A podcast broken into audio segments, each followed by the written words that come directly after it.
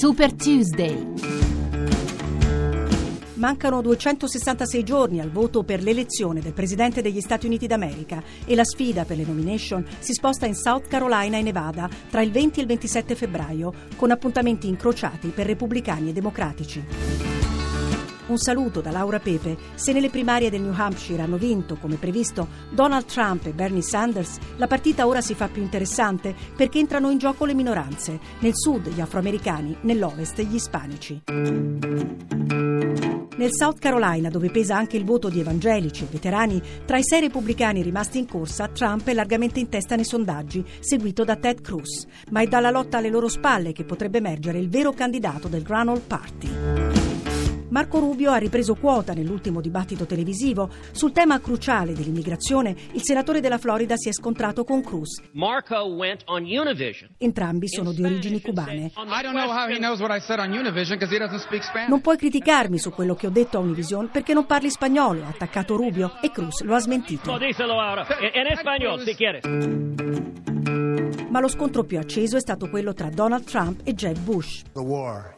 Trump ha accusato l'ex presidente George W. Bush, che proprio ieri è apparso per la prima volta in campagna elettorale accanto al fratello, di aver mentito sulla presenza di armi di distruzione di massa in Iraq.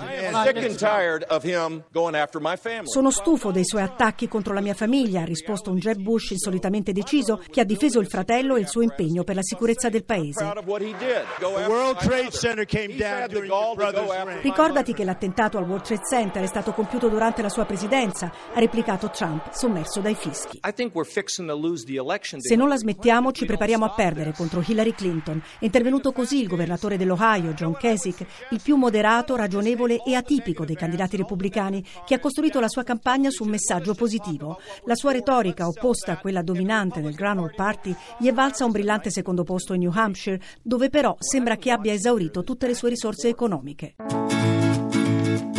Per Hillary Clinton, Nevada e South Carolina sono test cruciali. Dopo la batosta nel New Hampshire, dove la maggior parte dei giovani e delle donne sotto i 30 anni ha scelto Sanders, l'ex First Lady non può assolutamente perdere consensi tra le minoranze.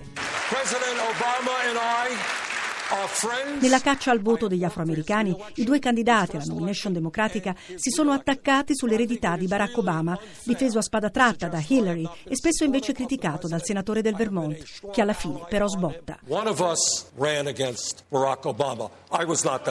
Uno di noi ha corso contro Barack Obama e non sono io. Io non sono una candidata monotematica e non credo che viviamo in un paese dove c'è una sola questione dalla quale dipendono tutte le altre. Così, dopo averlo attaccato sulla sua agenda socialista, irrealizzabile perché costosissima, Hillary Clinton colpisce Sanders sulla sua campagna monocorde, quasi ossessiva, contro Wall Street e i poteri forti, ed elenca tutte le questioni sulle quali promette di impegnarsi, le barriere da abbattere, dal razzismo al sessismo alle discriminazioni contro gli omosessuali. Lo fa con un obiettivo preciso, apparire come l'unica candidata credibile contro un candidato di protesta.